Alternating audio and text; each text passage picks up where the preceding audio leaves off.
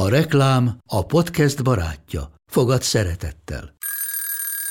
Indítsd jól a napod egy csésze Nescaféval. Élvezd minden reggel a gondosan pörkölt kávészemek telt ízvilágát, az Európában 100%-ban felelős forrásból származó kávéból készült Nescafé klasszikkal. Tudj meg többet fenntarthatósági törekvéseinkről a nescafé.hu oldalon. Nescafé. Új lehetőség minden csészében. Ez reklám volt, jó volt. Én azt sem értem, hogy miért vannak kötelező olvasmányok gyerekeknek előírva, amikor, ha felnőttként kapnánk kötelező olvasmányt, biztos, hogy zsigerből elutasítanánk az egészet, és nem olvasnánk el, miközben a gyerekekre meg ráerőltetünk valamit.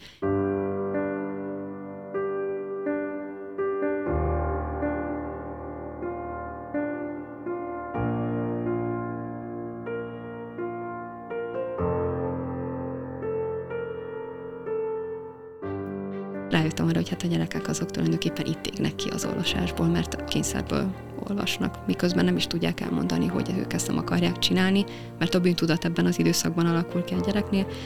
A mai generáció nem csak könyvet olvasnak, hanem közben lehet, hogy egy pubertáskorú már a számítógépen fog valamit olvasni, miközben egy könyvet olvas, böngész vagy tanul belőle, és közben még a Messengert is pörgeti, vagy a social media felületeket, és ott is valamit el fog olvasni ugyanabban a pillanatban. A sikert, és ezáltal sajnos a minőséget is többnyire számokban mérjük, pláne napjainkban. Hányan követik? Milyen az elérése? Hány lájkot kapott? Mennyien kattintottak rá? Hányan nézték meg? Mennyi hallgatója volt? Mennyit adott el? Több mint 15 év online újságírás és szerkesztés után viszont én magam nem hiszek a számoknak, és nem hiszek a számokban. A történetekben hiszek, és az emberekben hiszek. Ebben a podcast sorozatban a vendégeim nem feltétlen ismert emberek, bár lehet, hogy lesz olyan is. Az viszont közös lesz bennük, hogy mindannyian olyan dolgot tettek le az asztalra, olyan történet van a hátuk mögött, amire azt mondom, ez igen. Én Zubor Rozi vagyok, író, újságíró, digitális tartalomgyártó, feleség, 3 gyermek anyukája, a Mesi Anyukám és a Micsoda Nők voltak podcastok alapító műsorvezetője, és a Micsoda Történetek könyvsorozat, így a Micsoda Anyák voltak és a hamarosan megjelenő Micsoda Szajhák voltak könyv társszerzője. Ez pedig itt az első saját podcastom, az Ez Igen podcast. És hogy ki mondott ma nekem igent? A mai adás vendége Vass Dorottea, az Olvasás Motiváció című könyv és a Mami a mesekönyv szerzője, a D12 módszer alapítója, a program tudományos szakmai alapjainak a kidolgozója, a Szabad Podcast alapítója és műsorvezetője, az ELTE oktatója, olvasáskutató. Szervusz, Dóri! Szia, Rozi, sziasztok! Milyen hosszú volt ez a lista?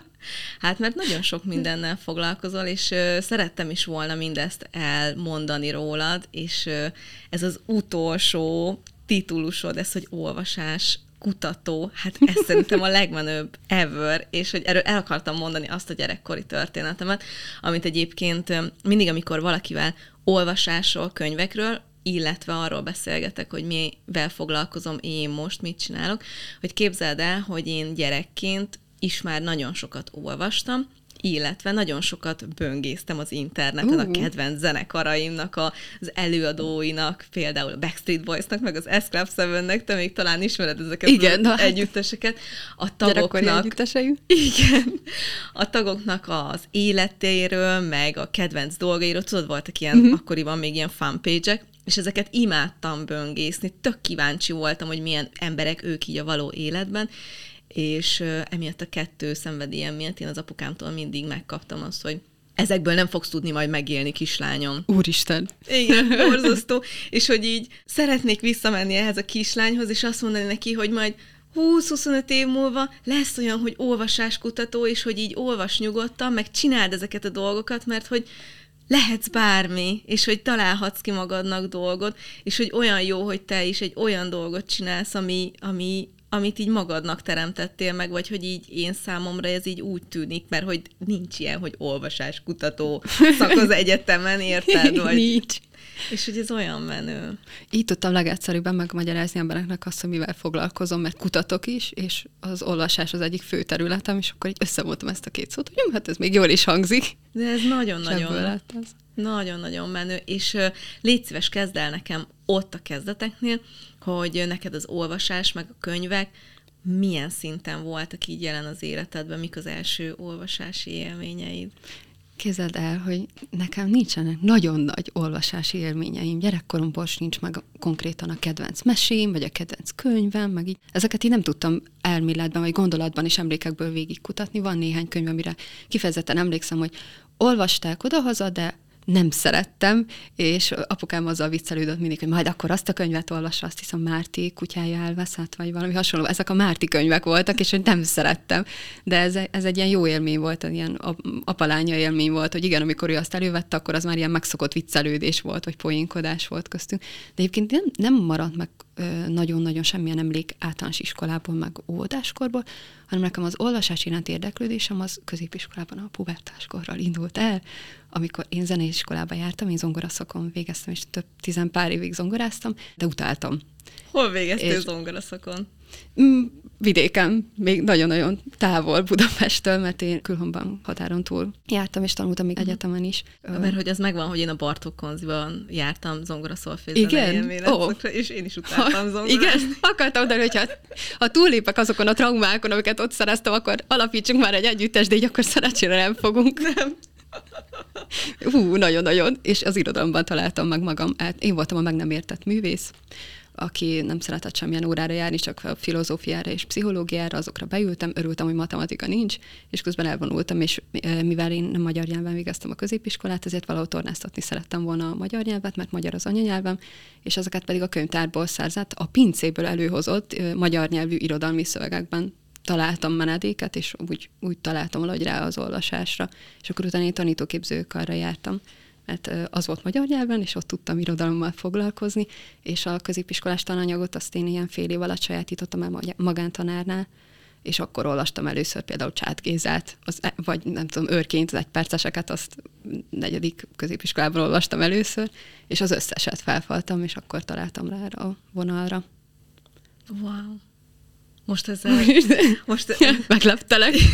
Megleptél, és annyira tudok azonosulni, bár én ugye itt Budapesten tanultam, de hogy én nekem is egy ilyen tök nagy menedékem volt az olvasás, olyan szinten, hogy én itt a könyvtárba kimaxoltam mindig, akkor még talán 4 vagy 5 könyvet, vagy talán maximum 6-ot lehetett kikölcsönözni, és így emlékszem, hogy volt, hogy 2 hétre mentem a mamámékhoz, és akkor kivettem nem tudom, 5 vagy 6 könyvet, és így a mamáméknál a 6. napra nagyjából kiolvastam, mert hogy így ez nekem ilyen annyira nagy szenvedélyem volt, és hogy tök kíváncsi vagyok, mert hogy az egész olvasás témán azon gondolkoztam, hogy abban az időben az, hogyha valaki olvasott, akkor az nem volt egy olyan intellektuális, meg menő dolog, mint mondjuk manapság, hogyha belegondolsz, mondjuk filmekbe, sorozatokba, nem a menők olvastak, hanem a stréberek, a cikik, igen. A bénák. Igen.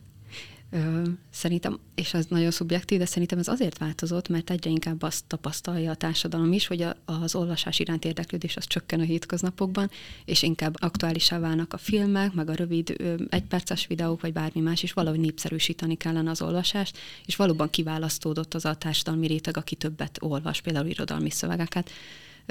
És van ez a halmaz, akik arra büszkék, hogy mi olvasunk, és mi intellektusok vagyunk, hiszen képesek vagyunk bonyolultabb szövegeket is megérteni és élvezni. Milyen durva, hogy mennyire formálható, nem? Tényleg igen. Így ez az egész millió, meg így a nézetünk ezekre a dolgokra, hogy akkor így azt mondják, hogy de így tényleg menő, és akkor most így tök sok mindenki elkezd olvasni, ami tök jó, tehát hogyha valami nagyon menő legyen, meg divat legyen, akkor az legyen olvasás. Az olvasás. Igen. Meg egy nagyon jó menedék, és nem csak amiatt, mert például valaki nem szeretne zongorázni, és valahol egy lelki pótlékot keres, ami nem a zene, hanem inkább az írott szöveg, hanem például a házi munkáktól is úgy menekültem el odahaza, hogy pöttyös könyveket olvastam akkoriban, és tudtam, hogy nem kell összerakodnom a szobában, mert jutalmazva van az, hogy hát a gyerek olvas, hát hagyjuk már végén. És ez nagyon jó útvonal volt. Különösen nyáron, amikor nem volt iskola, és otthon voltam nyári szünetben, akkor én tök jól el voltam egész nap a könyvek között. Tök jó. Na és akkor a tanítóképzőből hogy lett olvasáskutatás, meg hogy indultál el akkor így kifejezetten ebbe az irányba? Mert hogy ugye attól, hogy tanítóképző, az nem egyenes ágon ez az irány, hanem hogy tanítás. Igen, meg leginkább a nevelés.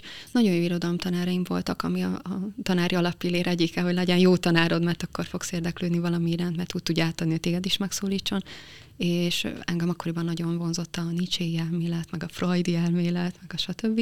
És a népmesék akkor fogtam meg, akkor volt aktuális például a Boldizsár Ildikó féle kötetek, akkor például Kádár Annamáriának még nem is jelent meg a könyv, ez még olyan régen volt, meg a Bettelheim, a Bruno Bettelheim könyv volt akkor a kedvencem, azt olvastam nyáron is, ami meseelemzésekkel foglalkozik már évek óta, vagy hát azt írja össze, és hát ezekről szerettem volna a szakdolgozatomat is írni, és valahogy abban a vonalban találtam meg magam, hogy igen, én kisgyerekekkel szeretnék foglalkozni, általános iskola alsó osztállyal, mindenképp, mert az az a generáció, aki az én tulajdonságaimat és a pörkésemet elfogadja, és őt élvezi, a felnőttek kevésbé, és itt akkor be tudom én azokat az irodalmi szövegeket, ami számukra fontos lehet, és ki tudnak bontakozni valamilyen útvonalon, mert nyilván attól még, hogy olvasnak, attól még valakiből lehet mérnök is, meg nagyon sok minden más, nem feltétlenül lesz abból a valakiből író vagy költő, aki sokat olvas, hanem nagyon sok minden más területet tudnak érinteni. És akkor így bevonzott, képzeld el, a béka metaforák a mesében, és én nagyon ilyen béka stílusban léptem ki az egyetemi évekből, olyan értelemben, hogy a Csáttól kezdve mindenféle békamesét, egészen a Béka királyig mindenféle szöveget összegyűjtöttem, és abban a hitben éltem, hogy ezek a legjobb szövegek a világon, és konferenciára mentem előadni azzal kapcsolatban, hogy a gömb az milyen tökéletes és milyen fontos metaforikus eleme freudi szempontból is, a Béka király mesében, stb. Stb. És akkor ott annyira megtámogattak díjakkal, hogy azt éreztem, hogy ez az én utam, mert itt jól is érzem magam, és még másnak is tetszik. És akkor ebből vedlettem át az állatmesékbe, meg a sztereotípiákba, hogy ez kell-e vagy sem, és akkor itt már megjelentek azok az animációs filmek is, ahol állatok jelentek meg, viszont nem azokban a tulajdonságokban, amik az állatmesében vannak, például egy La Fontaineban, ahol a nyuszi az folyamatosan gyáva, vagy a róka folyamatosan ravasz, hanem ezek átalakultak, és most például, hogyha az Zootropolis nézzük, akkor ott a nyuszi az, aki ki akar lépni pont a sztereotípiákból, és akkor érdekelt az, hogy ez mennyire fontos megtartani ezeket a sztereotípiákat egy irodalmi szövegben, és mennyire nem. És közben el is kezdtem tanítani, aminek nagyon örültem, csak rájöttem arra, hogy hát olvasni, tanítani nem úgy fogok tudni, ahogy engem az egyetemen tanítottak, és rájöttem arra, hogy hát a gyerekek azok tulajdonképpen itt égnek ki az olvasásból, mert óvodáskorban nagyon sok mesét olvasnak, hallanak, akár szülőktől, akár óvodapedagógusoktól, de iskoláskorban ez egyre inkább elkezd csökkenni azáltal, hogy egyrészt olyan irodalmi szövegekkel találkoznak, ami már nem érinti annyira az érdeklődési körüket, tehát nem kompatibilis egy Marvel film, mert sajnos megnézik, de nem kompatibilis a Marvel film a La Fontaine mese izgalmával, és kényszerből olvasnak, miközben nem is tudják elmondani, hogy ők ezt nem akarják csinálni, mert a bűntudat ebben az időszakban alakul ki a gyereknél, és folyamatosan elcsendesedve viszik ezt végig magukban.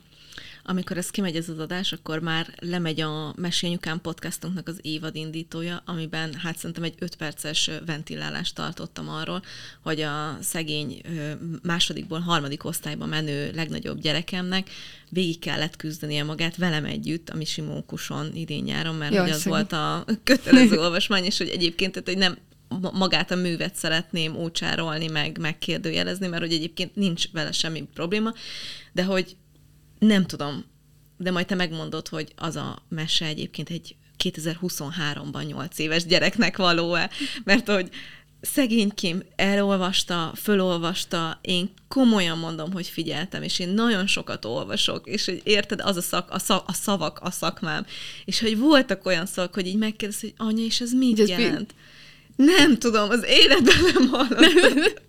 És hogy szó szerint végig szenvedtük, de tényleg, tehát hogy mindent megígértem neki, hogy fiam, hogyha ezt megcsináljuk olvasós naplóstól, akkor még egy poundzát kapsz. De hogy tényleg hatalmas szenvedés volt, és utána a Ropi naplóját, nem tudom, 2 hét alatt így elolvasta. Úgyhogy egyszer nem kellett szólni neki, és tök imádta, és tök jó volt, és azt mondta, hogy karácsonyra ezt a részt szeretné belőle, és hogy már alig várja a folytatást, és nem tudom. Hogy nem ez kellene? Dehogy nem. Meg az ócsárlásra visszatérve, szerintem jó kimondani azt is, hogy mi egy könyvnek, vagy egy irodalmi szövegnek a hátránya. Nem biztos, hogy mindenki azt fogja gondolni, de hogy elmondjuk egy filmről a kritikánkat, vagy elmondjuk egy mini videóról, mások által alkotott mini videóról, 1 perces videóról azt, hogy az miért nem igaz, és én miért nem értek egyet ezzel, vagy egy podcast alatt kommentáljuk, hogy mivel nem értünk egyet, és ez nem pontos. Ugyanilyen művészeti értékű az irodalmi szöveg is, és attól még egy ember elmondhatja azt is, hogy ő melyik mondattal, melyik nevelési elvvel, vagy kommunikációval nem ért egyet, ami ott van benne, és szerintem ér ezeket megfogalmazni, mert egyrészt az a szerző is tud fejlődni, és biztos, hogy annak a szerzőnek is az a célja, hogy fejlődni tudjon minél jobban az írása, másrészt pedig egy tankönyvszakértő is, hogyha már vállalt ezt a titulust, vagy ezt a feladatot, akkor lehet, hogy találkozik egy ilyen kommentár véleménnyel, és lehet, hogyha elég erős azon kritikája, akkor megváltoztatja ezeket az irodalmi tartalmakat.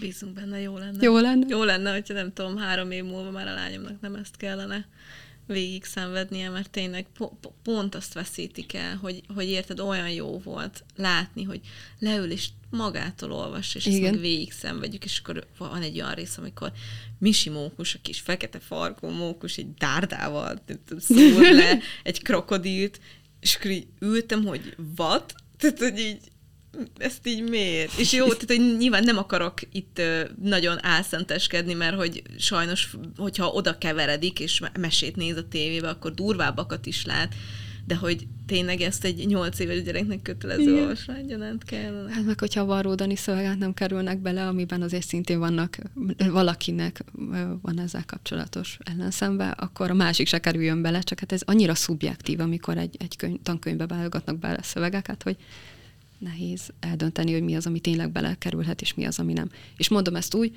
hogy én a PhD-met azt tankönyvelemzésből végeztem, és gyerekekkel folytattam interjút arról, hogy milyen szövegek kerüljenek bele a tankönyvekbe, és összeállítottam magamnak egy listát, hogy majd, ha én írok egyszer egy ABC-s olvasókönyvet elsősöknek, akkor az hogyan fog alakulni, csak hát azt a Mamiában valósítottam meg végül, mert egy sokkal biztosabb útnak találtam, mint rábízni azt egy tankönyvre, mert hát nehéz ezeket kialakítani. De olyan lassan változik, szóval én például tök emlékszem, én az Egri csillagokkal szívtam így, szerintem, vagy 5-ször olvastam el az első 50 oldalt az Egri csillagokból, és annyira rémes élményem van ezzel kapcsolatban, pedig azokról az évekről beszélünk, amikor most nem tudok neked példát mondani, de hogy mit tudom én, a Titkos Kert című könyvet tényleg egy pár nap alatt olvastam ki, és a mai napig emlékszek ki jelenetekre belőle, és akkor tudod, ott van az, hogy így bátor vagy, és tudod, hogy te el tudsz olvasni könyvet gyerekként, igen, és meg tudod érteni a szöveget, és akkor ott van egy Egri csillagok, és akkor így mondtam anyukámnak, hogy 50 oldalt elolvastam, és fogalmam sincs, hogy miről szól az 50 oldal. Jó, akkor próbáld meg még, és nem, és akkor fel is adtam. Én azt sem értem, hogy miért vannak kötelező olvasmányok gyerekeknek előírva, amikor, ha felnőttként kapnánk kötelező olvasmányt, biztos, hogy zsigerből elutasítanánk az egészet, és nem olvasnánk el, miközben a gyerekekre meg ráerőltetünk valamit. Én helyett ajánlólistát szoktam készíteni, amiből válogathatnak, mint ahogy vannak is ajánlólisták, a Szívünk rajta program, meg minden más, és azokból, tehát nyilván szűrjük ezt le egy olyan csapat, vagy nem tudom, kötett könyvre, ami biztos, hogy jó a gyerekeknek, tehát biztonságban vannak, nem jutnak olyan információkhoz, ami még esetleg nem a korosztályunknak való, de most nem mindegy, hogy 50 könyv közül válogatnak, vagy 40 könyv közül, tehát az a lényeg, hogy olvassanak minőségi tartalmakat, és alkossanak róla véleményt, mert egy nap felnőtt korában nem biztos, hogy irodalmi szövegeket fog olvasni, az a lényeg, hogy ki tudja magának válogatni azokat a szövegeket, amik számára hitelesek. És ezt mondom én úgy olvasáskutatóként, hogy van, hogy fél évig nem olvasok szép irodalmat, mert egyszerűen olyan életszakaszban vagyok, hogy nem vágyom szép irodalmi szövegre. Helyette elolvasok mást, meg kiválogatom a hírekből a nem tudom milyen fontosabb, meg számomra hitelesebb információkat, de attól még ugyanúgy olvasónak tartom magam, mert elolvasok valami mást. És szerintem a kötelező olvasmányoknak az lenne a célja, hogy valamilyen olvasási kultúrát alakítson ki a gyerekben, és az nem biztos, hogy az Egri csillag lesz, vagy bármi más, amit valaki valahol, valamilyen állapotban, szubjektív vélemény alapján kiválogatott, vagy azt mondja, hogy az nem tudom, a kultúránk egy része. Lehet a kultúránk egy része, de az nem feltétlenül egyenlő azzal, hogy végig kell olvassa első laptól utolsó lapig az Egri csillagokat. Képzeld el, hogy én nekem, amióta gyerekeim vannak, azóta sokszor ki is használják, mert hogy az van, hogyha mondjuk egy ilyen nagy áruházba megyünk el, akkor nálunk is ez a csak egyet választhat szabály van. És hogy most már elég sok mindenre tudok nemet mondani, a könyvre nem. És hogy azért ez egy elég költséges dolog, mert hogy így, nem tudom, egy 300 forintos csokival olcsóban úsznám meg a dolgot, de hogy a könyvre nem. És hogy viszont ezzel kapcsolatban az van, hogy igazából nem is könyvre, mert hogy amikor pici volt a fiam, akkor volt olyan időszaka, hogy a vonatokért rajongott, és akkor mondtam, hogy akkor hozzon egy vonatos újságot, hogy, tehát, hogy nekem igazából tök mindegy, hanem, hogy legyen meg az az élménye, hogy akkor ő neki ez a fókusz, vagy ez az érdeklődési köre, és akkor fogjon egy olyan lapot, újságot, könyvet, teljesen mind, amin ott vannak a vonatról a képek, és akkor én odaülök mellé, és akkor olvasom. Tehát, hogy nekem nem kell az, hogy 3 meg 4 évesen olyan szöveget olvasom, hogy csak hogy ahhoz szokjál hozzá, hogy ez része az életének. Ebből kifolyólag iszonyat sok könyvünk van, de tényleg. És képzeld, de pont most a hétvégén szelektáltunk, mert úgy muszáj volt, szóval, hogy nem férünk el ennyi könyvvel. Én is megpróbálom kiszelektálni az enyémeimet, de én se tudom. És hogy megpróbáltam őket is, és hogy így olyan jó volt látni azt, hogy így állt a kislányom így mert magasabban vannak kicsit, úgy van a ruhásszekrénynek a felső részén vannak a könyvek, és fölállt ilyen kis fellépőre, és akkor így vette le, és akkor anya, és emlékszel, amikor ezt olvastuk, és akkor így, jaj, anya, jaj, úristen, emlékszel, hogy ezt akkor karácsonyra Otimamitól, és akkor így, hogy ültem, és akkor így, úristen, hogy már... Elérted a célod. Szóval, hogy így azt látni, hogy ilyen pozitív élmények jönnek neki vissza, már csak azáltal, hogy meglát egy könyvborítót. Igen. És ez mennyire jó, hogy sikerült ezt kialakítanod náluk, ezt a pozitív élményt, és nem azt élik meg egy könyv által, hogy ez az a feladat, amit akkor szoktunk csinálni, amikor aludni kell, és amikor megjelenik a könyv, akkor be kell csukjam a szemem. Mert azért alakulhatna ez így is, és mégis sikerült azt a folyamatot elérned, hogy egy pozitív élmény legyen. Nem, abszolút. És írtam neked az Instán, amikor készültem erre a beszélgetésre, és elkezdtem olvasni az olvasás motivációt, hogy rengeteg posztit van benne, és vannak olyan részek, ahol csak azt írtam, bőgtem. Arra nagyon kíváncsi vagyok, hogy melyik az a rész. Mert hogy ugye 3 gyereknek a történetét írod le, és hogy 2-nél van egy ilyen, és megpróbálom nem sírva felolvasni, de hogy ezt írod, ebben az időszakban Noé rájött, hogy a könyvek lapozgatásával különleges kapcsolatot tud kialakítani az egyébként igen elfoglalt szüleivel. Felfedezett egy kötődési, kapcsolódási lehetőséget. És akkor pár sorral később folytatás. Noé is megismerte a mesélés örömét, édesanyjával a mesén keresztül fedezték fel az egymáshoz vezető utat, a hallottakban Noé felfedezte önmagát, képet alkotott arról, hogy ki ő és milyen fontos szerepe van a családban. És hogy tudod, szülőként ez olyan nehéz, hogy olvasol egy csomó tanulmányt, meg kutatást, meg cikket arról, hogy milyen fontos a közös olvasás, meg milyen fontos minél korábban, de hogy így, amikor ezt így leírva látod, és hogy így visszamész kicsi gyerekbe, és hogy így tényleg helyet cserélsz a saját gyerekeddel, és ott ülsz, és hogy az basszus mennyire fontos nekik, és mennyire sokat jelent, hogy akkor összebújva anyával, és akkor anya csak veled foglalkozik, és hogy nekem az én szüleim nem olvastak, és hogy most, hogy készültem erre az adásra, most tudatosult bennem, hogy nekem nem volt mesekönyvem, képzeld, gyerekkoromban. És hogy majd fogunk arról beszélgetni, hogy valószínűleg emiatt gyűjthetem a könyveket, mert hogy így, meg emiatt lehet az is, hogy a gyerekeimnek ennyi mesekönyvet veszek, mert hogy ez így nekem kimaradt. Viszont a nagymamám, ő fejből mesélt nagyon sokat. És hogy ez viszont annyira megmaradt, és ez annyira igaz, amit leírsz, hogy így emlékszem, hogy mesélte, hogy és akkor egyszer volt, hol nem volt, volt egy Rózsika nevű kislány, most itt a barátnőim hangosan felnevetnek, mert egy Rózsikának hívott a nagymamám, volt egy Rózsika nevű kislány, aki nagyon szerette a kutyákat, és hogy így elmesélte, és hogy így emlékszem, hogy így hevesebben kezdett dobogni a szívem, hogy úristen, van egy mese rólam. Igen.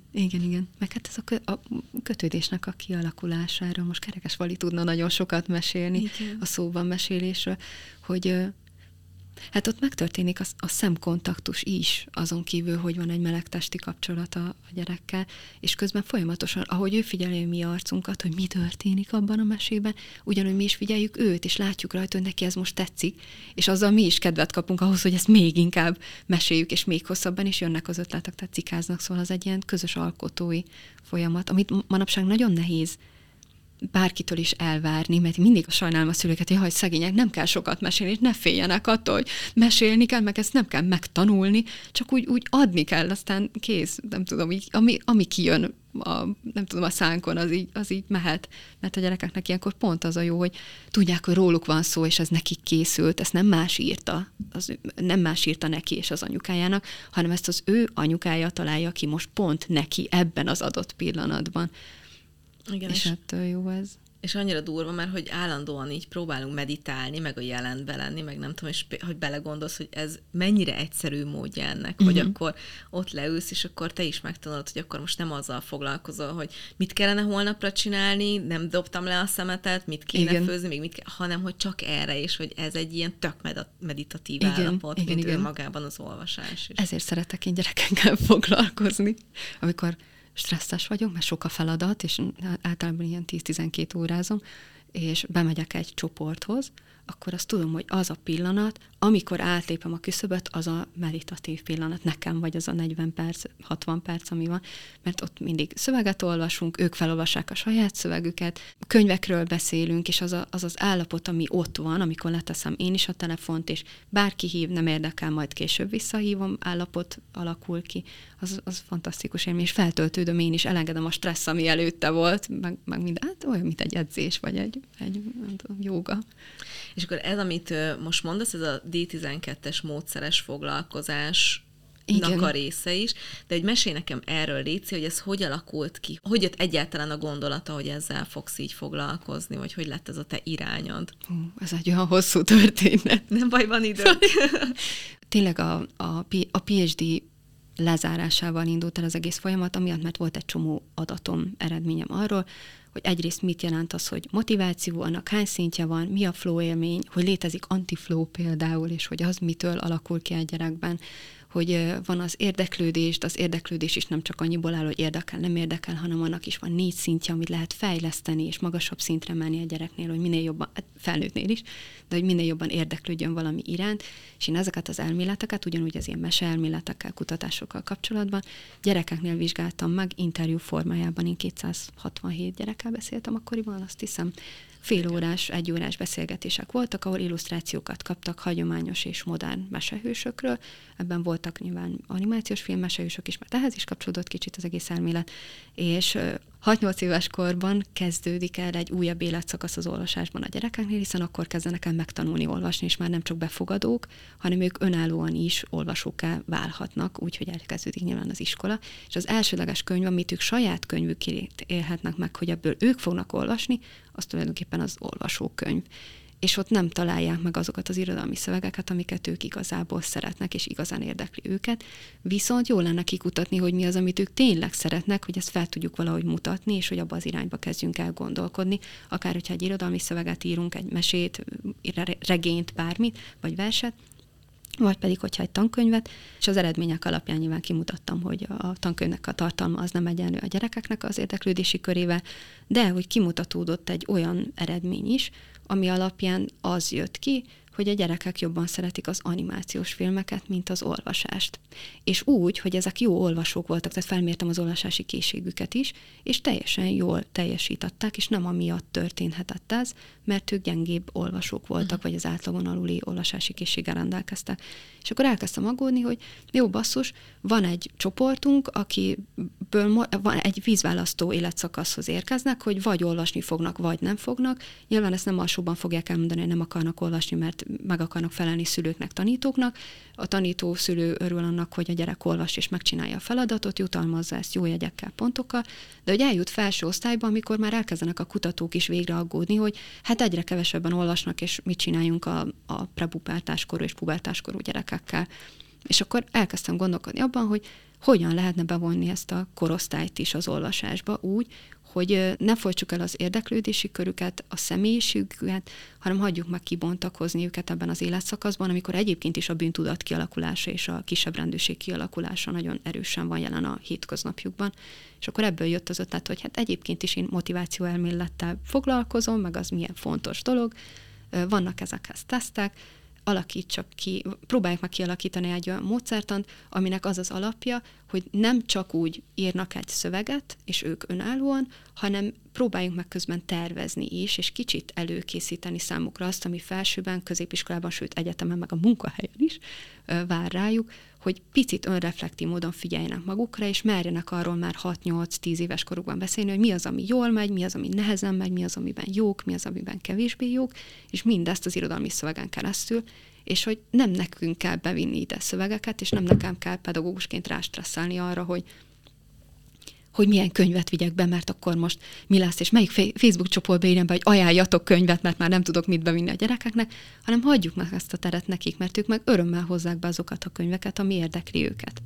És akkor ezzel így úgy voltam, hogy jó, ez végül is így pipa, meg ez így működni fog, ebben biztos vagyok, meg szakirodalom is volt hozzá, és akkor ez így elméletben így kialakult, de hogy közben ők alkossanak is valamit, az nagyon fontos lenne, hiszen abból haladnak ők tovább, és akkor érzik át leginkább ennek az értékét, hogyha ők maguk is hasonló szöveget hoznak létre.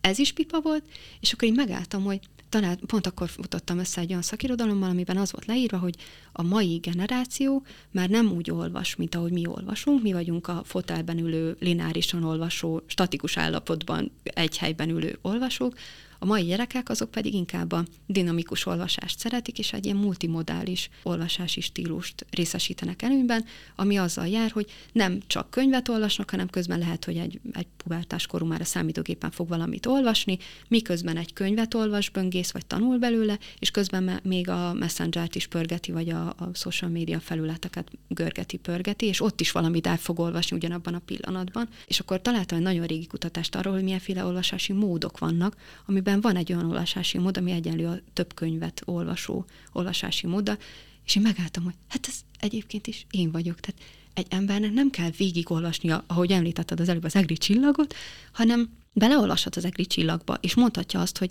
neki ez nem tetszik, mert túl hosszan van leírva a természeti, nem tudom milyen leírás, vagy túl hosszan megy Gergő a nem tudom melyik erdőn keresztül, de az a lényeg, hogy ezt fogalmazza meg, tegye le, és keressen olyat, ami stílusában jó.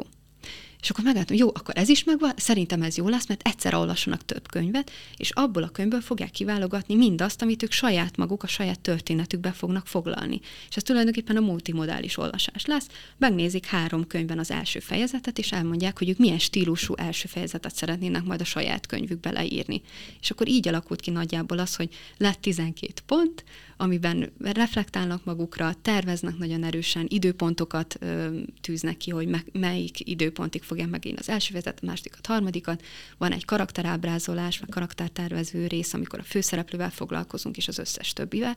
Viszont ezt úgy tesszük meg, hogy például beviszem nekik a Hófehérke és a 7 törpe mesét tervezéskor, és nem abban gyönyörködünk, egy 8 évesnek nem biztos, hogy befogadható már a Hófehérke és a 7 törpe, ez mindig személyiségtől függ, annak ellenére, hogy a szakirodalom azt mondja, hogy ez nekik való mese, hogy beviszem, felolvasom, és elmondom azt, hogy itt nem az a fontos, hogy neked ezt tetszem, hanem figyeld meg, hogy a főszereplőn kívül milyen szereplők vannak még, és hogy azok közül te szeretnél valamit a saját történetedbe beleépíteni. És akkor kivesszük azt, hogy igen, van egy gonosz, hát ő a mostoha, meg ott vannak a mellékszereplők, vagy segítőtársak, a törpök, és akkor ott van még nekünk a főszereplő. És akkor átbeszéljük ezeket a részeket, ehhez van egy napló is, átbeszéljük ezeket a részeket, és valójában az történik, hogy ők nem nekem felelnek meg, hogy igen, mi ügyesen végighallgattuk a mesét, és én is amúgy megyek ki, hogy hát akkor én ma jól végeztem a dolgom, mert felolvastam a mesét, és a gyerekek figyelmesen végighallgatták, hanem közösen dolgoztunk egy olyan célon, ami az ő érdekük, hogy legyen a saját szövegük. És a saját szövegírás céljából használják fel ők az irodalmi szövegeket.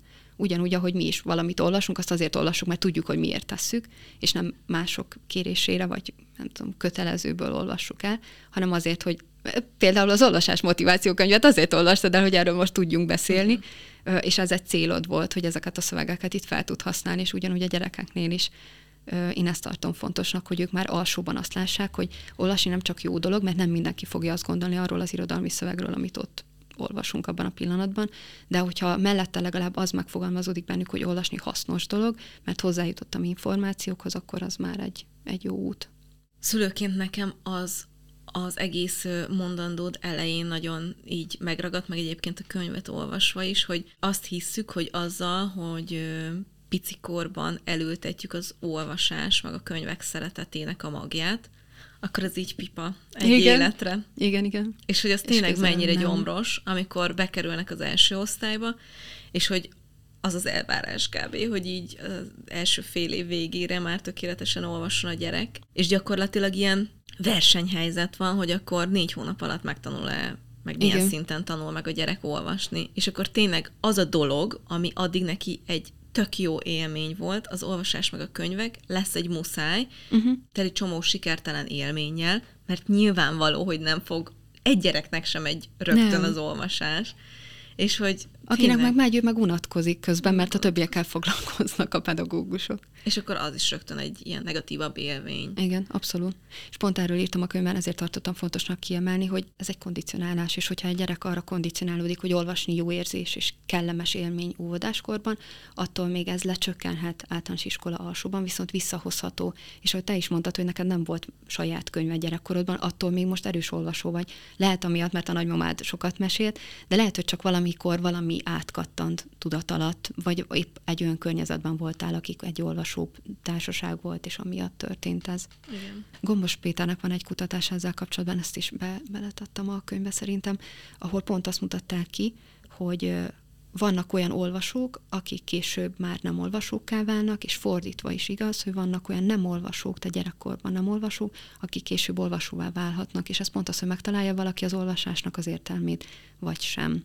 Igen. És ezzel a kutatással kapcsolatban én ki is emeltem magamnak azt, hogy egyébként tök érdekes, hogy legalább havi 1 könyvet elolvasóvá többen válnak azok, akiknek idézőjelben csak ritkán mesélnek a szülők, mint azok, akiknek rendszeresen mesélnek. Nagyon minimális szinten, igen. de hogy ez tök érdekes, és a 4. évente 1 könyvet olvasók között ott viszont sokkal többen vannak azok, akiknek ritkán olvastak mesét a szüleik, mint akiknek rendszeresen. Szóval, hogy egyébként van ebben egy olyan érzetem is, hogy azért annyira nem szabad nekünk se túlzásba vinni, mert hogyha így nagyon görcsösen rá, hogy jó, akkor ma is minden este, és minden este az 5 könyvet el kell olvasni, vagy a 3, azzal is túlzásba lehet esni, és hogy abból is kiválthatunk egy ilyen rossz élményt. Igen, mert ez akkor külső motivációvá alakul át a gyerekben. Egy nagyon-nagyon gyenge külső motivációvá.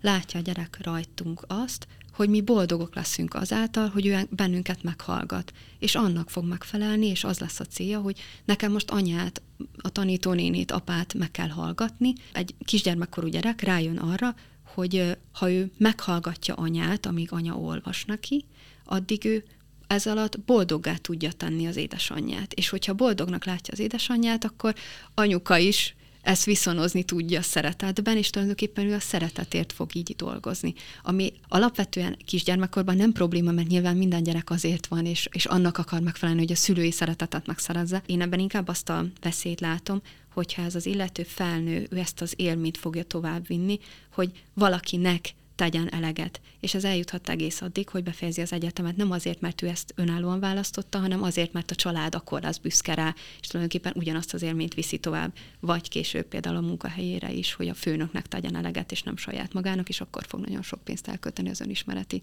terápiára. Egyébként ezek annyira durva gyomros mondatok. Jaj, gonosz voltam.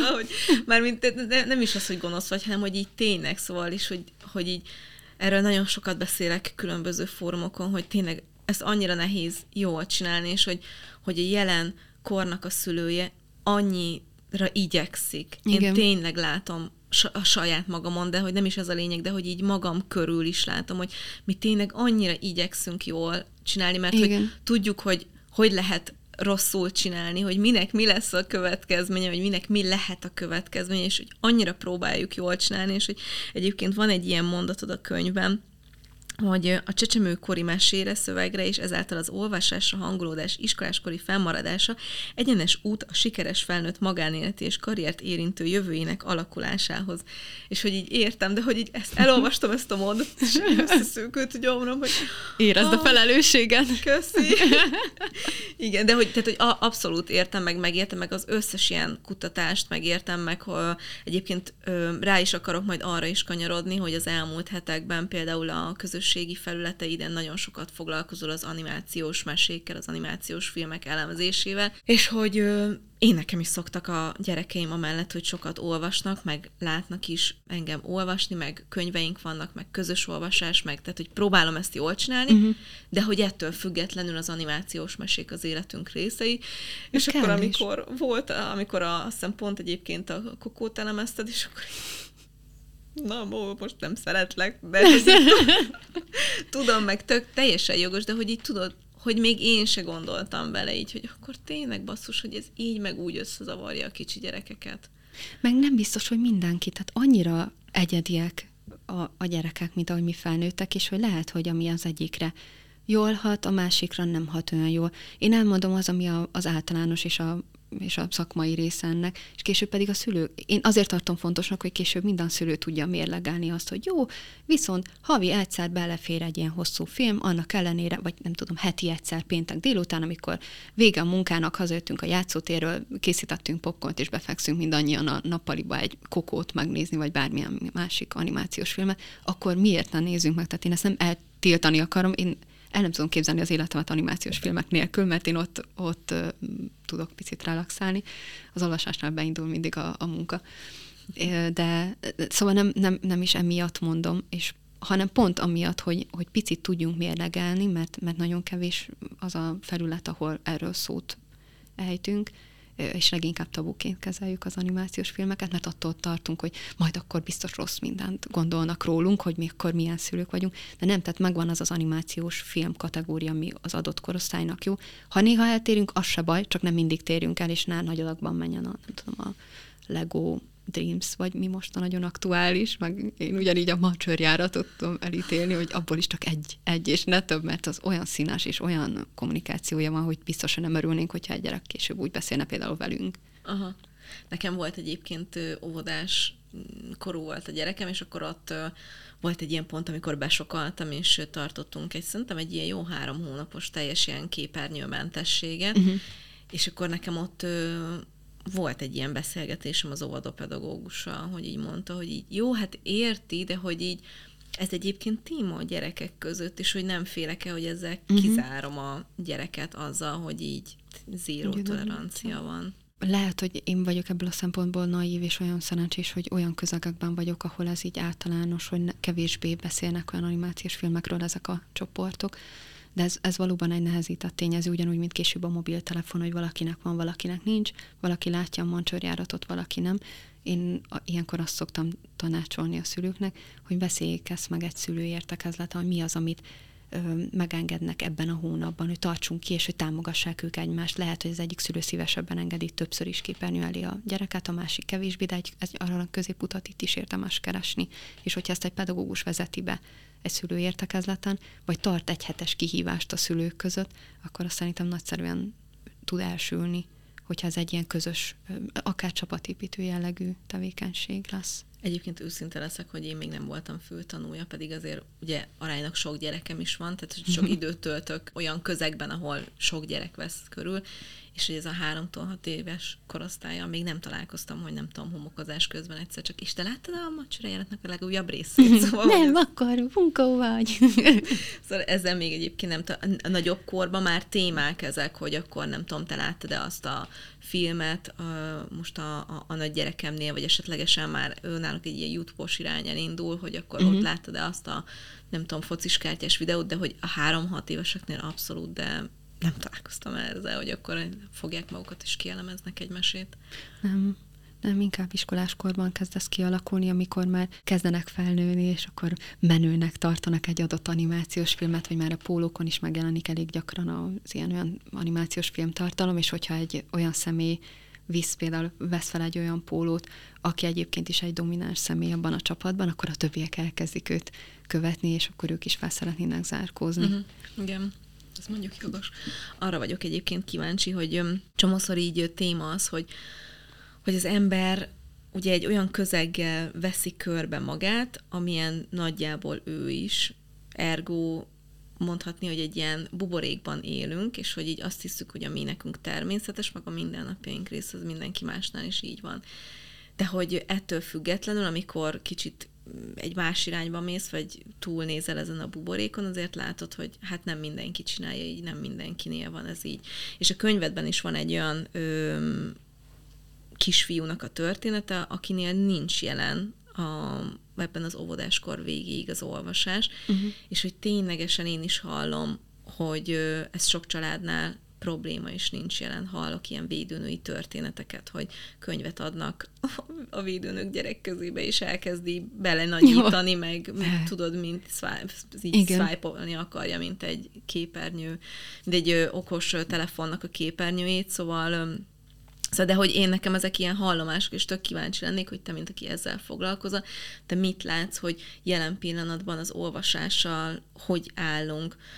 Mi felnőttek is, meg a gyerekek is, hogy tényleg ilyen durván elkezdtünk kevesebbet olvasni? Ez attól függ, hogy mit értünk olvasás alatt. Hogyha csak az irodalmi szövegeket figyeljük, akkor fennáll a lehetőség, de ezzel kapcsolatban nem ismerek magyarországi kutatást, amit most nem tudom, így frissiben végeztek volna. Lehet, hogy kevesebb, és ez lehet, hogy tényleg egy ilyen buborékká képződött. Hogyha általánosságban figyeljük a szövegeket, tehát nem csak szép irodalmi szövegekre fókuszálunk, hanem például hírfolyamokra, bármelyik újságcikkre, akkor szerintem ugyanannyit olvasunk. Uh-huh. Hogyha még bevesszük azt is, hogy a hallás utáni szövegértés milyen gyakran van jelen az életünkben, akkor egy podcast is ide tartozik, mert ugyanolyan szövegértés, hasonló szövegértésről beszélünk, mint olvasás közben. Csak ez a szöveg, ez nincs leírva. Hogyha azt figyeljük, hogy a social médiában mennyi feliratozott szöveg megy most, akkor azok az emberek, akik azt végigolvassák, ők is ugyanúgy olvasnak, mert közben valamilyen szinten hasonló feladatot végez az agyunk. Nyilván akkor a legintenzívebb ez a feladatvégzés az agyunknak, hogyha egy könyvet veszünk elő, és olvasunk magunknak egy szöveget, amit azonnal értelmezünk is, vagy később visszaemlékszünk rá.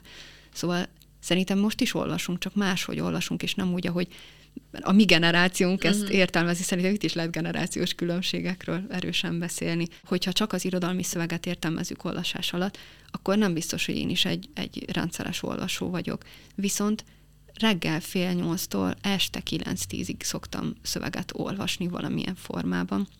Ha nem lektorálok, akkor tördelek, ott is olvasok.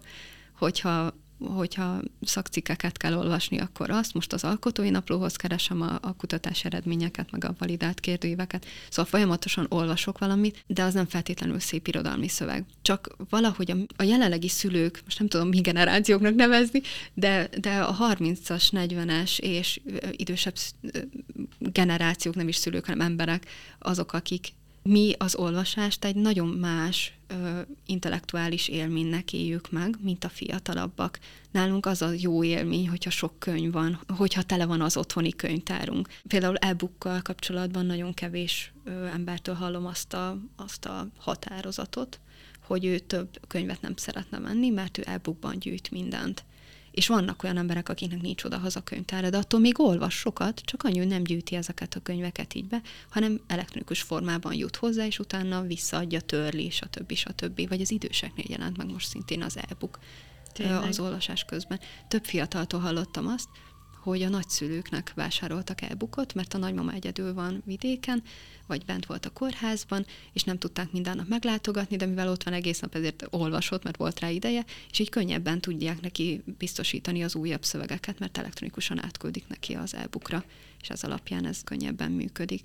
Szóval olvasunk, csak máshogy olvasunk, és ahogy a gyereknevelésben is keressük most ezt az aranyközéputat, mert úgy nem szeretnénk gyereket nevelni, ahogy mi ezt megéltük gyerekként, és szeretnénk jobb szülőké, más szülőké, vagy szeretnénk többet nyújtani a gyerekünknek, mint amit mi kaptunk, és keressük az aranyközéputat az engedékeny és az autokrata szülői attitűd között. Ugyanúgy az olvasásban is keressük azt az aranyközéputat, ami már elég modern, de mégis ugyanazt az élményt nyújtja, amivel mi azonosultunk gyerekkorunk óta, és tudjuk, hogy ez egy jó élmény és fontos élmény, miközben a gyerekeknek más az ingere.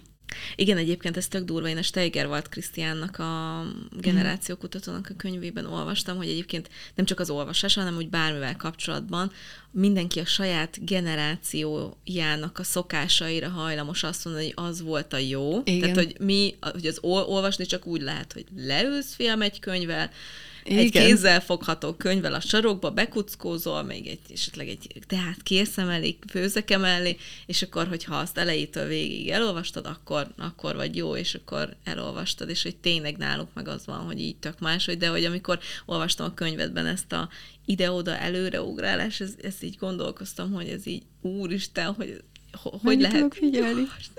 De úgy tök durva. Képzeld el, hogy én tömegközlekedésen sem szeretek olvasni, úgyhogy mások könyvvel sétálnak, haladnak, de én kifejezetten nem szeretek akkor olvasni, sem akkor, amikor aludni megyek. Amiatt, mert hogyha elalvás előtt olvasok, akkor nem fogok másra emlékezni arra álmosan, hogy mit is olvastam, és nem tudom ténylegesen beleélni magam a szövegbe. Ugyanúgy tömegközlekedéskor is inkább arra fókuszálok félig, hogy majd mi lesz a, nem tudom, órát megyek tartani az egyetemre, és akkor végig megyek a 3-as metrón, ott simán lenne időm egy fél óra, 40 perc olvasni, de nem fogok, mert nem tudok 100%-ban a szövegre figyelni, és az alapján nem tartom hasznosnak azt az olvasást. Miközben más ezt így simán megoldja, akár idősebb tőlem, vagy fiatalabb tőlem az ember. Szóval lehet, hogy itt is valamilyen önismereti útról kellene beszélnünk, hogy mi az, amiben te önmagad, mint személy megtalálod az utadat az olvasásban, és megtalálod azt az élményt, ami alapján tud az a könyv neked valamit nyújtani. Igen, ez nagyon fontos lenne. Nekem önmagával, az olvasással van egy ilyen nagy felismerésem, hogy egész életemben tudtam, hogy nagyon szeretek olvasni, és hogy az olvasás számomra egy nagyon fontos tevékenység, de ahogy születtek a gyerekeim, úgy ugye ez egyre jobban így háttérbe szorolt, mert hogy próbáltam velük lenni, őket ellátni, dolgoztam mellette, csomó minden volt, és hogy így talán az elmúlt egy évben van az, hogy tudatosan megengedem magamnak, hogy olvasok, és hogy így nagyon odafigyelek arra, hogy mindenhol, a lakás minden szegletében van egy könyv, amihez hozzá tudok nyúlni, és bele tudok olvasni, mert hogy ez egyszerűen így kell az agyamnak, és hogy azáltal, hogy én is tök sokat telefonozok, meg laptopozok, én például észrevettem magamon, hogy sokkal nehezebben megy a fókuszálás, és hogy eleinte nagyon sokszor az volt, hogy így olvastam pár oldalt, és így basszus, ezt még egyszer el kell olvasni. Elfelejtettem olvasni, nem tudok már így koncentrálni. És hogy most arra jutottam el odáig, hogy például van egy barátnőm, aki azt mondta, hogy hát ő 4 oldalért nem vesz elő egy könyvet, és mondtam, hogy én 4 oldalért is előveszek egy könyvet, mert hogy lehet, hogy aznap van 6x4 oldalnyi időm, és akkor érted, az már majdnem fél óra. Ó, és mit szoktál ilyenkor olvasni? Regényekről van szó, amit ilyen röviden... Akár regényt olvasok, de hogy én egyszerre ilyen 4-5 könyvet olvasok, de abban van regény, van gyerekneveléssel kapcsolatos, van életrajzi könyv, ezeket, amikket szeretek, szóval, hogy így mindenfélét. Arra szoktam figyelni, hogy mondjuk ebből az 5-ből egy legyen maximum ilyen történetes regény, mert hogy azt viszont össze tudom keverni a szereplőket, össze tudnak csúszni ezek a történetek a fejembe. Szóval, hogy történetben egyszerre egybe szeretek benne lenni, de így bennem van, hogy a nappaliban kint van a Vabi-Szabi könyv, meg a hálószobában van ez a generációkutatós könyv, meg a tied, akkor az íróasztalomnál a nappaliban ott van pár életrajzi könyv, szóval így tudod, így bárhol vagyok, ott van, amihez hozzá tudok. Tényleg? Igen. Van mindig egy olyan könyvem, és az a hálószobában van, amit már rongyosra olvastam, csak most már, nem tudom, más kötetben is megjelent, és akkor ajándékba kaptam, vagy stb. Ezek általában azok a kis pocket könyvek. Látom a pocket könyveket, úristen, a legnagyobb találmány. Olyan hasznos, mert bárhová el tudom vinni, és ezek mindig ugyanazok. Az Édes Annát, azt rongyosra tudnám olvasni, és bármikor újra tudom kezdeni, mert tudom, hogy hol hagytam abba, úgyhogy nem is kell. Tehát így nagyon-nagyon megvan, és az Édes Anna az mindig egy ilyen menedékhely, hogy azt milyen jó elolvasni, meg azt színházban is, meg bárhol, bármilyen formában meg tudom nézni. Meg mellette mindig ott vannak a novellás kötetek, akkor, hogyha ilyen 4 oldalnyi időm van, vagy 5 oldalnyi időm van, vagy 1 oldalnyi időm van, ahhoz mindig a novellákat kapom elő, mert arra van időm, és akkor azt tudja, hogy végig tudom olvasni, és lezárul a történet, és akkor feloldást nyerek én is, hogy jó, akkor nem kell utána arra gondolnom, hogy de most azt az 1 oldalt még el kellett volna olvasnom, de még már nincs időm, és át kell szellemülnöm valami más munkára, és akkor itt vannak nekem is ugyanúgy az ilyen szakmai könyvek. És te is ugye most nagy pakkal érkeztél erre a beszélgetésre, és itt van az Édes Anna is nálad pont, és elmondod még, hogy milyen könyveket hoztál? Úgy válogattam össze a könyveket, hogy nagyon benne kedvenc is, meg hasznos is, meg az is, ami foglalkoztat, és igen, az első az az Édes Anna, ami itt van most is. Most olvastam végig, és már nem tudom, vagy fél éve ezt olvasgatom, így néha előkapom, meg visszalapozok, meg ilyesmi, meg a végét nagyon-nagyon szeretem. Meg az Örkényben van nagyon jó előadásuk, most nem tudom, lesz ebben az évadban, de iszonyatosan jól megcsinálták. És több helyen is láttam, de most az övéki nagyon tetszik. És úgy jutottam be először, hogy Covid volt, és online tudtam megnézni, és otthon bort fogyasztva tudtam megnézni az előadást, és ez nagyon jó élmény volt.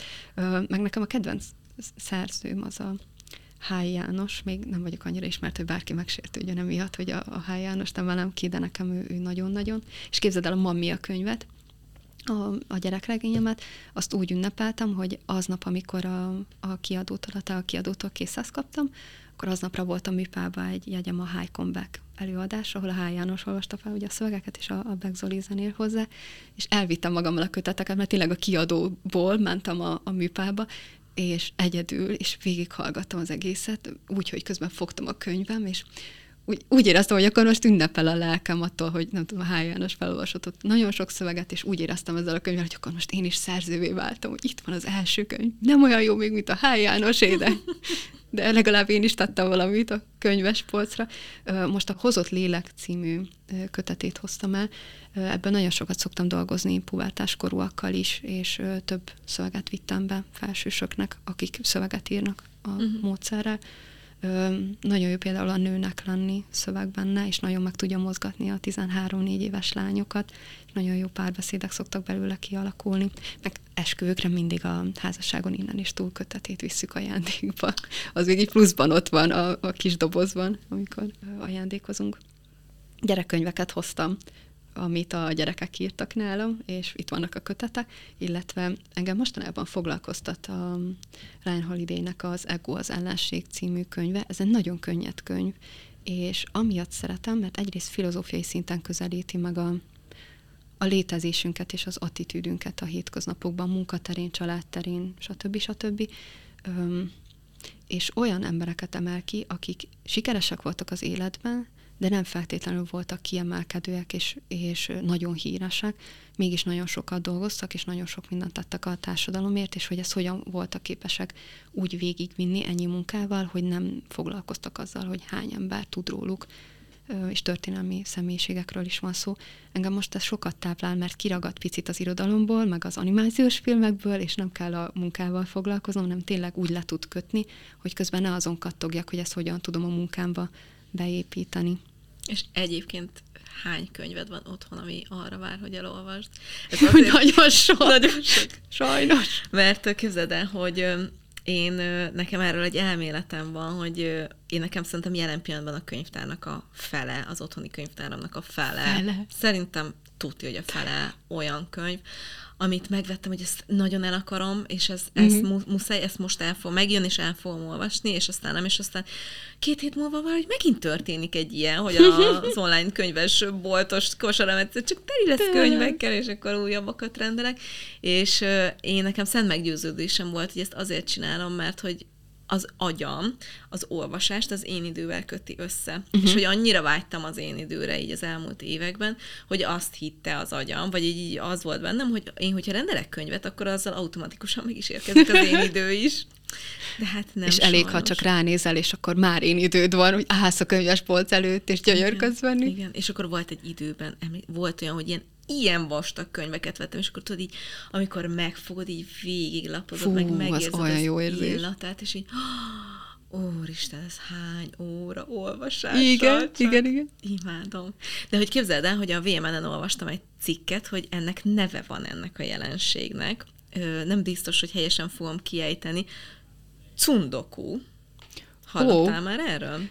Csak olvastam a cikket, és csak azért. De elmondom azoknak, akik esetleg nem olvasták, ez egy Nassim Nicholas Taleb írói statisztikus szerint megállapított dolog, aminek az a lényege, hogy ez az állandó könyvvásárlás meg a felhalmozás mögött valójában a világ megismerése iránti csillapíthatatlan vágy áll. Hogy úgy érezzük, hogy még tudást akarunk. Egyébként nekem nem csak ez van, hanem mondom, egy csomó regény is van, ami nem feltétlenül tudással jár, hanem csak szimplán a szórakozással. Igen, az élménnyel, mert nekünk még azt jelenti a könyv, Igen. Hát elmegyek nyaralni, nem biztos, hogy végigolvasom, mert kirándulós nyaralásokat szeretek inkább szervezni, és elmegyünk nyaralni, és a könyvet, egyet, vagy legalább kettőt, azt magammal viszek úgy, hogy hátizsákos nyaralásra megyek, és akkor is beletuszakolom a könyvet, vagy a két könyvet. Most a kibeszélőt vittem, a Pár Krisztina könyvét vittem el a hátizsákomba egy hétre.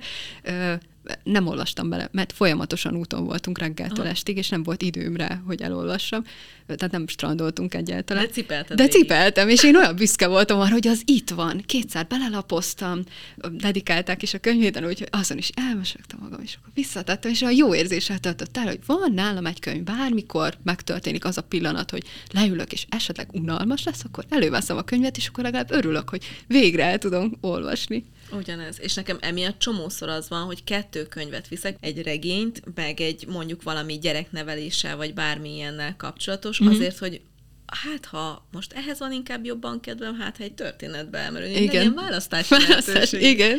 És most pont a napokban kaptam egy együttműködés kapcsán egy táskát, és akkor így mondtam, ha küldenek, nagyon cuki volt, hogy mondom, megnézed nekem, hogy egy könyv belefér a kiadóval. Nekem volt egy ilyen 2-3 levélváltásom azzal kapcsolatban, hogy de én nem ekkora könyvet szeretnék, én kisebbet, hogy beleférjen a táskába.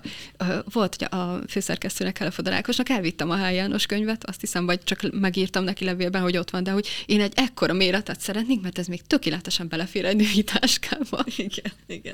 Úgyhogy én ezért imádom egyébként a poketeket, mert az még egy övtáskába is a játszótéren elfér, úgyhogy ajánlom én például személy szerint minden anyukának, mert hogy egy pocketkönyvet pont annyi elővenni és olvasni, mint a telefont kicsit nyomkodni. És tudom, én is tudom, hogy baromi könnyű ott maradni az Instán, a TikTokon, a bármi. Meg egy e-mailt akartam elolvasni, és 10 perc múlva azon kapom magam, hogy még mindig nem néztem meg azt a rohadt e-mailt, de már minden mást már megnyitottál. Igen.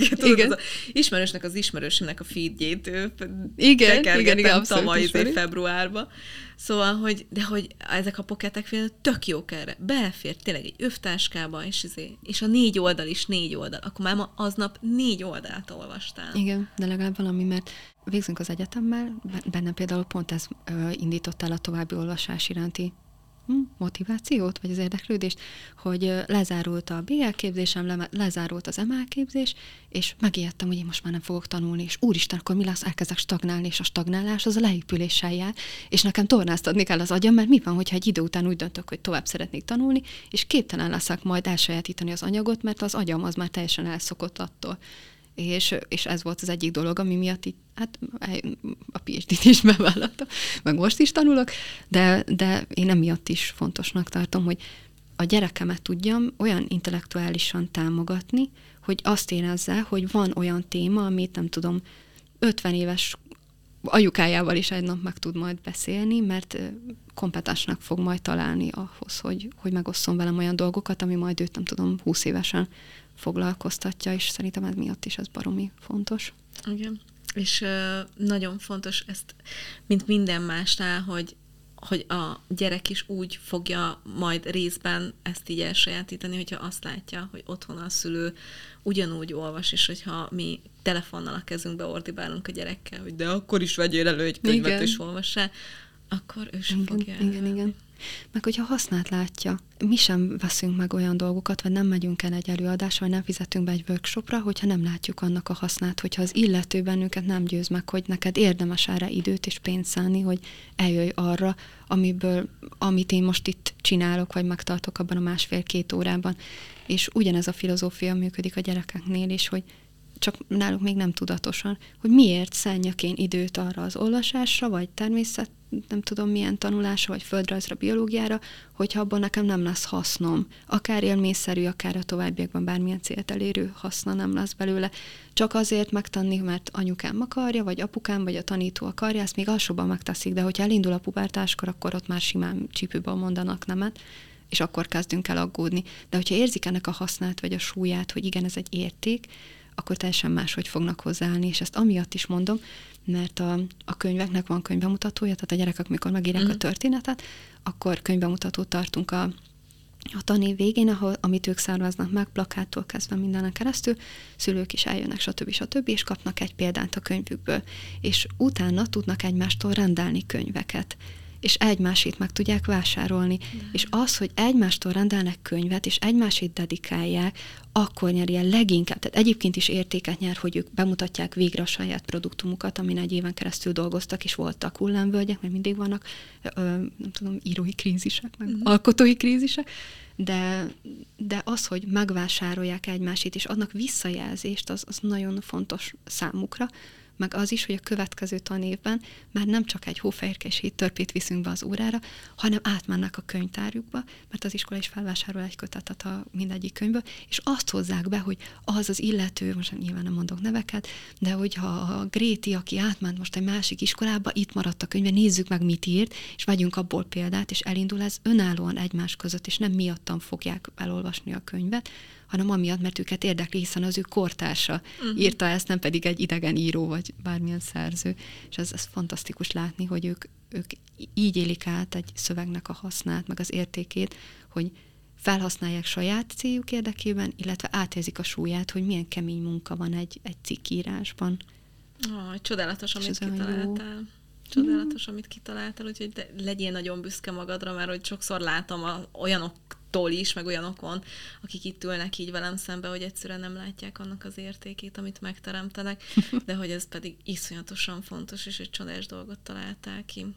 A gyerekek nagyon sok visszajelzést adnak, meg a szülők, akik már ismerik a programot, úgyhogy ők éltetik bennem a belső motivációt, annak ellenére, hogy külső visszajelzés.